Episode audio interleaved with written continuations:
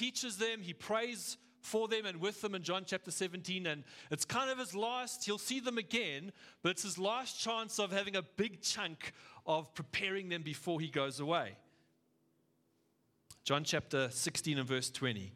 Very truly I tell you, you will weep and mourn while the world rejoices. You will weep and mourn while the world rejoices. And in this chapter, in chapter 17, Jesus uses that word, the world, around about 19 times. Let me give you some examples. He says, Peace I give to you, but I don't give as the world gives. I came from my Father to the world, and I'm leaving the world to go back to my Father. He says, If the world hates you, it actually hated me first. And if you belong to the world, you would love it as your own, but you don't belong to the world. In fact, you've been chosen out of the world. It's why the world hates you. Jesus prays, Don't take them, the disciples, the believers, don't take them out the world, but protect them. Because he says, We're not of the world, but we're placed in the world. So Jesus uses this phrase, the world, a lot of times. Reading the rest of verse 20 and up to 20, 21, I think it is.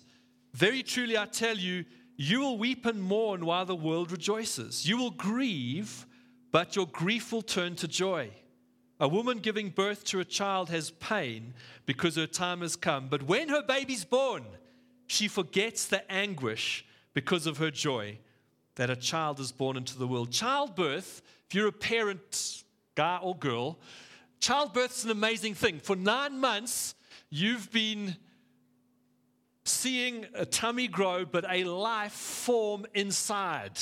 It's, it's a miracle if you're a parent. I've got three kids. For me, it is absolutely astounding how a single cell can develop into a little person. It's just phenomenal. When Candace gave birth to our first child, Ethan, who's now nine and a half, Ethan loved being in the womb. In fact, he didn't want to come out, he thought it was a great place to be. So, get to 42 and a half weeks, there's no sign of Ethan arriving. And we're like, what do we do? The doctor's like, this is, this is really too far now. And so Candace had an induction. 13 hours of labor, no pain meds. I've there were moments where I'd never seen so much pain in my wife. It was heart wrenching, it was painful to watch, it was, it was terrifying. I, I, thank God I'm not a woman because I'm not sure I could have handled it. Eventually, emergency Caesar because Ethan did not want to come out. This was the, the tenacity of our firstborn. But within a few days, all that pain had been forgotten. Why? Because we're holding the point of the pain. The pain wasn't the focus, it was this little child. And so uh, the pain was replaced, it was dwarfed, it was eclipsed by the joy of holding our child. It's an amazing thing, this joy that floods your heart. And Jesus says, the pain that you're going to have, the grieving that you're going to have, it's actually temporary. He says this in verse 22 So with you, now is your time of grief, but I'll see you again and you will rejoice. And no one will take away your joy. Jesus is thinking down the line to eternity where one day there's no pain, no suffering, just joy. Later on in the same passage, verse 33, Jesus says, I've told you these things so that in me you may have peace. In Christ there is peace. And he carries on, in this world, dot, dot, dot. Jesus didn't say, in this world, you're going to crush it. In this world, you're going to own it. In this world, you've got it. You go, girl. In this world, you'll always have a nice boss. He didn't say, in this world, you'll never lose your Wi Fi connection while you're trying to watch a movie. At the best part in the movie. Doesn't it always happen like that? Gee whiz. Jesus never said, in this world, your milk will always stay fresh. or you'll never lose your job. No, this is what he says In this world, you will have trouble. We don't like to read that verse, eh? This is Jesus' promise to us. Who likes God's promises? This is one of Jesus' promises. In this world, you will have trouble. How many sermons have you heard on this? The Greek word there for trouble is the word thlipsis, which means trouble. you can't change it. It doesn't, that's what Jesus is saying. It means pressure, affliction, anguish, burdened, persecution, tribulation, and trouble. In other words, Jesus is saying, Pain, I'm promising you. All those who follow me, promising pain. Challenges are guaranteed. Call now and there'll be more. Our struggles are inevitable. Suffering in this life, Jesus says, it will happen. Full stop. Welcome to Hope City Church, where you can feel good about yourself. But, but seriously, some of you this morning are facing tremendous challenges. You're in a difficult season. Maybe you feel like you've been left out, you've been overlooked, you've been rejected. You're all alone. Maybe you've lost your confidence or you're battling depression. You're anxious, you're worrying about the future. Maybe you've received some bad news recently, or there's financial difficulties that are on the horizon. Maybe there's health challenges, or some relationship in your world's in a shambles. Jesus says, In this life, you'll have trouble. Maybe the pressure feels unbearable. There's more work at work than is humanly possible. Maybe you're afraid or hurting or overwhelmed. Maybe you think that no one understands. Maybe you're thinking today, where is God? Jesus promises, in this life, you will have trouble. So here's the first point. And I trust it's good news that troubles and trials and hardships, they prove our faith. In other words, they show that our faith is genuine, that it it's, there's a depth to our faith. We're going to read some verses in 1 Peter in a moment. But Peter, the apostle, he writes to believers in Jerusalem, in Rome, under around about 80, 60, under the Emperor Nero, who was ruling over the Roman Empire. And you can go and read the atrocious things that Nero did to Christians to persecute them and to make them suffer. Give you two terrible examples, he would take a newly killed animal, take the skin off the animal, and sew it onto a Christian, and then feed them to hungry dogs. Dogs would rip them apart. He would cover them in wax, put them in his garden at night, and light them. And they would be screaming in pain, these human candles, to his dinner party with his guests. That's what he would do. And so Peter writes these words in 1 Peter chapter 1. He says, So be truly glad. There's wonderful joy ahead, even though you must endure many trials for a little while. These trials show that your faith is genuine. In other words, the, the faith or the trial, the trouble, the hardship, the difficulty, it shows, it proves that our faith is real, it's genuine. And if Peter's speaking about a genuine faith, there must also be a counterfeit faith, a faith that isn't real, that isn't deep, that isn't true. Don't know if you've met people that when difficult things happen, suddenly they disappear. They end up going away from God instead of going towards God. They leave the church, they stop serving God, they abandon their faith. You met people like that? Maybe you have. I can remember one lady in the church we were in some years ago. Her and her husband were in our life group, and uh, we could see that there was the call of God on their lives. And so we were encouraging them to step up, to take hold of God, to step out in faith, to step up to the plate and, and to be counted for God. And they were, they were, there was some keenness and excitement on their part. But on her part, she said, Every time in the past I've wanted to do something for Jesus, something bad's happened. Every time I've taken a step forward, something has happened that's terrible, that's tragic. In fact, the one time her dad died. And I don't know why or how, I don't know the circumstances, but in her mind, she's holding on to this lie that when she wants to do something and press into God, something terrible will happen. So they stayed in the back, in the back, not, the back row, there's nothing wrong with the back row.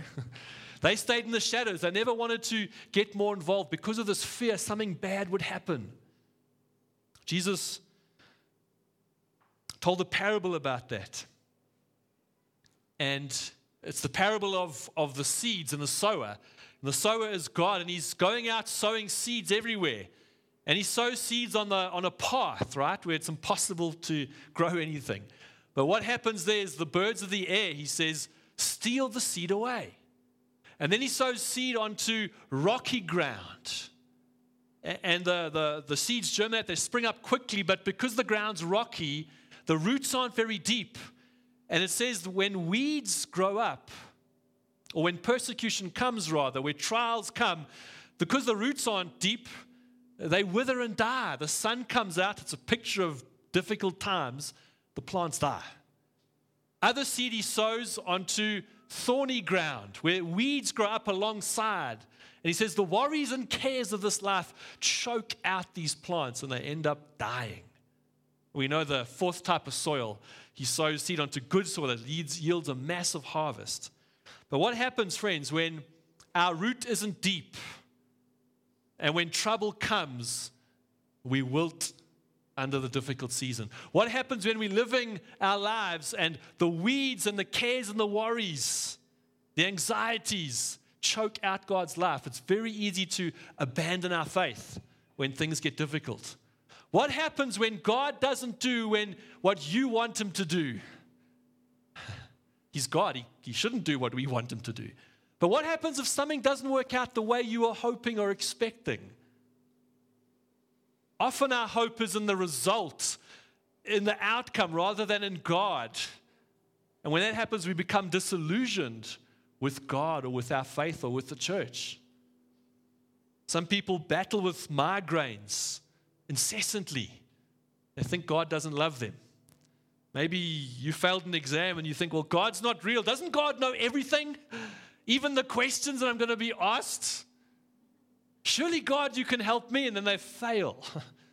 God doesn't love me. It's their conclusion. Perhaps a loved one dies of cancer. Well, actually, I can't trust God. He's not good. You see, that person died. We can get disillusioned because our hope is in the outcome and not in God Himself. I think that trials, difficulties, hardships actually draw us closer to God. I've found in many of my darkest moments, that's when I've been closest to God because I, He's all I've had to rely on. Second point I want to make this morning is that these trials and hardships, they prepare you for your purpose. They grow you, they strengthen us, they mature you, and it actually helps you with what God has. I don't know if you noticed, but ease and comfort don't make us stronger. Ease and comfort, convenience, don't grow, grow us in our faith. Have you noticed that? When life is easy, when things are smooth, uh, we don't grow as we should. They don't make us stronger.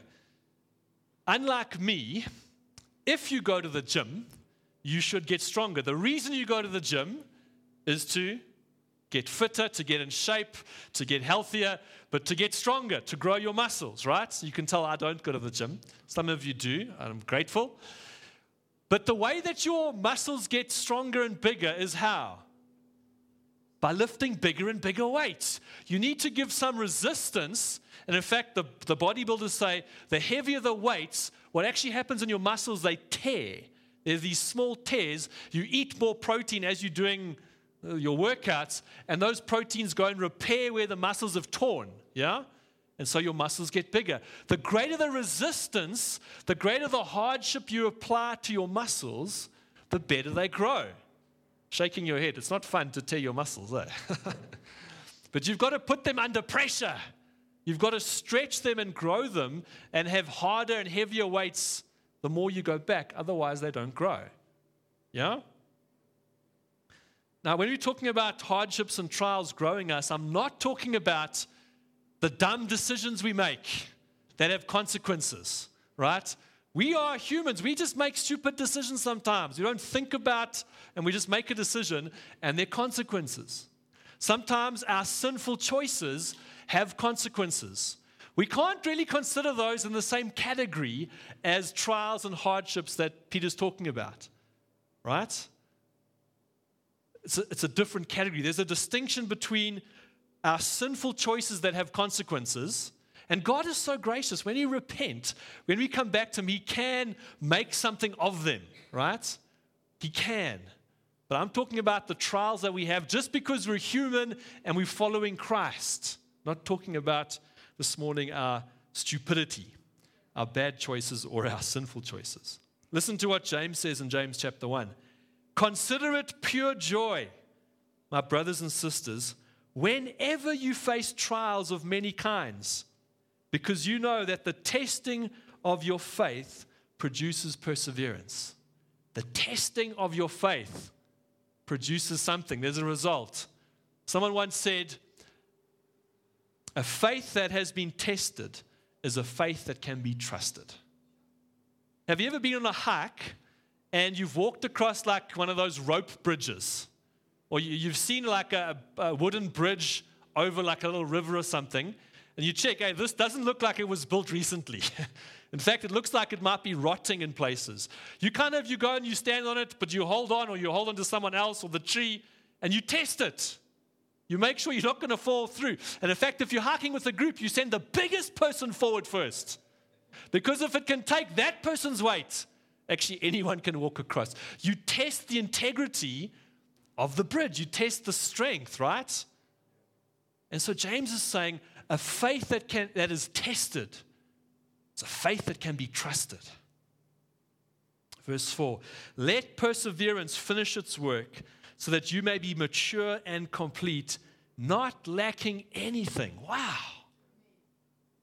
Don't know about you, but I feel like I'm often lacking things in my faith. Never, I'm never where I quite want to be. James says, You want to lack nothing? Trials, persecutions, troubles, hardships, they make perseverance. And make sure you keep persevering because when it's finished its work, you're going to grow. You're going to be mature. You're not going to lack anything. Most of us want to pray, Lord, give me so that I lack nothing. Actually, the Bible says you've got to go through some stuff if you want to lack nothing. Could it be that God's part of God's ways, part of God's preparation comes packaged as pain? Could it be? Think of Joseph. He became the prime minister of Egypt. He saved the nation because there was a famine. But because God had put him in power, gave him favor with Pharaoh. How did he get there? How did God prepare him? Well, his brothers hated him, tried to kill him. The one nice brother persuaded them not to kill him. Let's just fake his death so that our dad is sad because it's not fair that our dad likes him more than the rest of us. Sold into slavery, accused of rape falsely, time in jail, that was God's preparation. There was a lot of pain. Did God cause it? No. It happened. Did God use it? Yes. What about King David? How did God prepare, prepare him to defeat Goliath? Well, years and years as a shepherd, alone, with sheep. Have any of you spent any significant time with sheep? You know, you know they're not the best conversationalists, eh? they don't smell nice. They are like cuddly, but they bite. They got bad breath. You can't get too close. I grew up on a farm, so I know a little bit about sheep. But he had to defend the sheep against lions and bears. By the time he got to Goliath, this is like, man, this is easy. But God prepared him in a different way. What about Peter, who would preach Acts chapter 3 in Pentecost? Thousands would be saved, thousands baptized. How did God prepare him? Well, actually, he denied Jesus three times. Pain. He realized what he'd done, but Jesus restored him. That's how God prepared him. Compliments and praise don't prepare us for trials, but rejection might. You might be overlooked for a promotion or fired, or people are writing anonymous letters against you. Trials are not going to weaken your faith, they're going to strengthen your faith. make you stronger. Sometimes we need to give ourselves a bit of a pep talk, right? This is not pain, it's preparation. Not ignoring what you're going through, not discounting what God's doing, but sometimes we get discouraged. Chat to yourself. It's not pain, it's preparing for something bigger. You weren't turned down, you were toughened up. that offense purifying your heart. That loneliness is teaching you to rely on God more and more. That betrayal is enlarging your capacity to love and forgive. That setback might just be a setup for God to show up and show off what He's doing. You might have lots of pain, emotional or physical pain. I can tell you that pain is not without purpose. God might not have caused it, but there's a purpose in pain. And many of us, what we want to do is pray with faith, pray with conviction, and say, Lord, heal me. Lord, take this thing away. Lord, deliver me. Rescue me from this situation, whatever it is that's causing pain. That's not a wrong prayer to pray, and we should pray those prayers. And sometimes God does deliver us from it. There's a miracle, God intervenes. And I love those moments because we get to share a testimony of God's goodness, of how He's answered our prayer, how He's delivered us. But God doesn't always deliver us from stuff, sometimes He delivers us through stuff. Sometimes we have to go through the valley of the shadow of death. I'm sure David prayed when he was in that valley Lord, rescue me. But God said, You need to walk through the valley and out the other side. But don't worry, I'll prepare a table for you in the presence of your enemies. Your cup will overflow. Friends, God might do something miraculous, dramatic. Praise God, we trust for more. But sometimes that's not the way He's preparing us. Sometimes He's like, I'm going to hold your hand, and that valley's going to be dark, but wait till you get to the other side. Your faith is going to be matured, you're going to be grown. Sometimes He delivers us from stuff, but He also delivers us through stuff. And that's how He works. You might say, Well, Glenn, that's easy for you to say. You've got no idea what I'm going through. I don't know what you're going through. In these verses, John 16 and 17, Jesus contrasts two things. Talks about the world and what's in the world. And he says, if you're in me, there's a whole bunch of stuff that we that we have his peace, his joy, etc. And in the world, he says you're going to have trouble. That's why there's divorce. That's why there's cancer.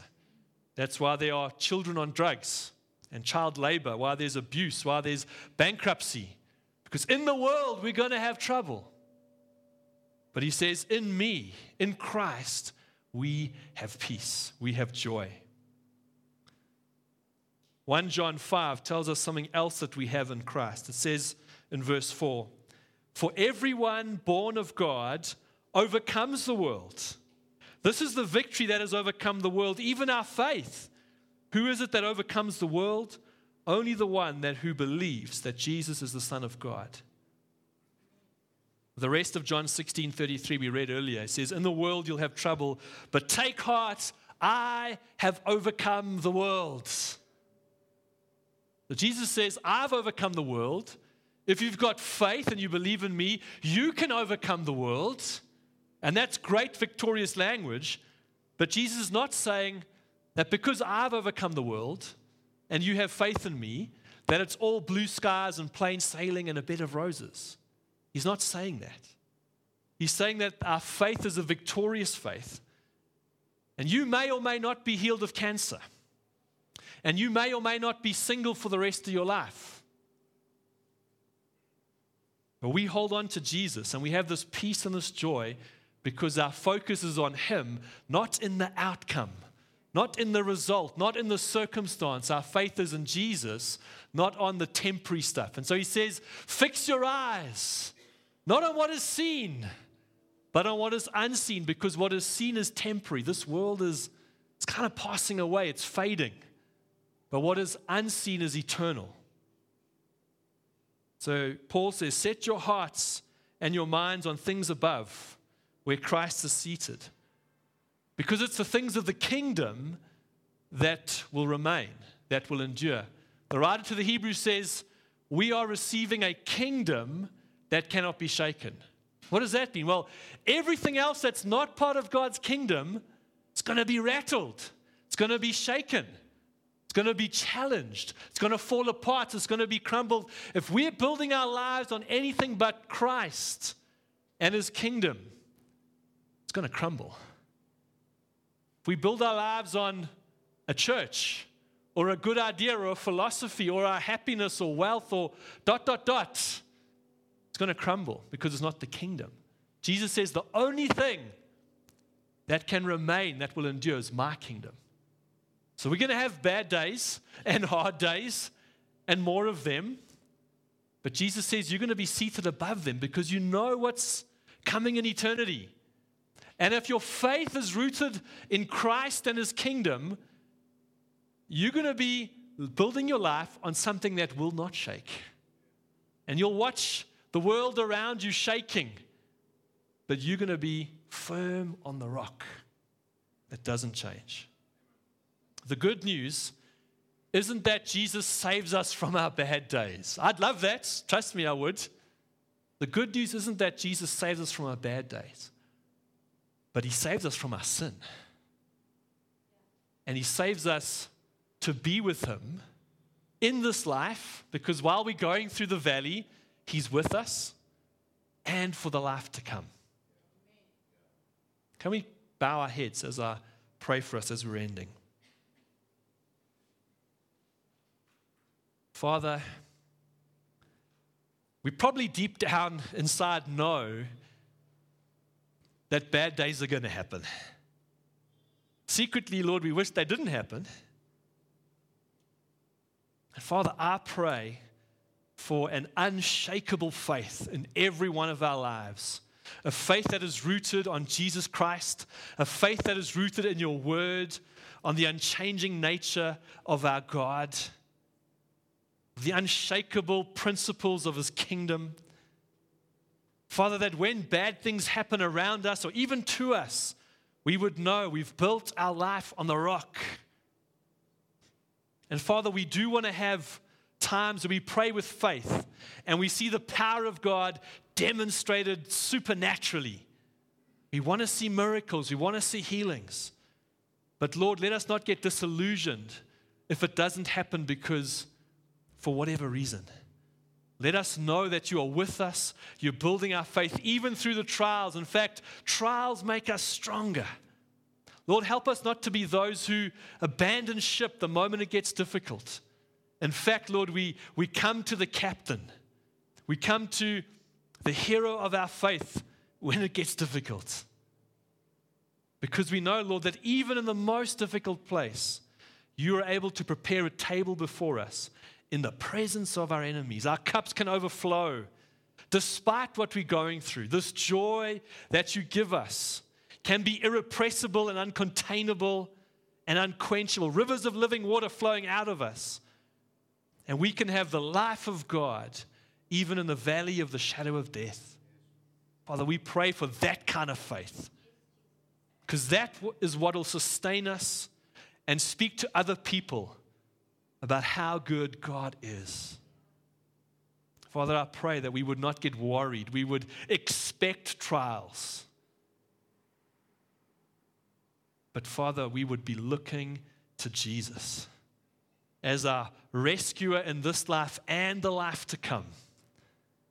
Father, thank you that you don't just ignore us and leave us alone on planet Earth. You've given us your Holy Spirit to walk with us every single day. Father, I want to remind us of the word that Laney spoke during worship that there is a throne, a powerful throne, an awesome throne. And many of us might fear God, fear judgment, fear the wrath of God, possibly. We don't believe that He's good, that He's kind. Father, your throne is only fearful to your enemies, but to your children, Lord, you are good. And I pray, Lord, this morning we would know your goodness and your kindness in all things. In Jesus' name, amen.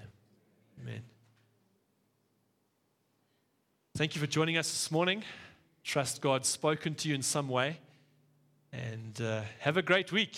See you in Life Group during the week. And if you want to join Michael for the outreach next Saturday, he's here. You can chat to him afterwards. Uh, otherwise, have an amazing week, everyone. Cheers.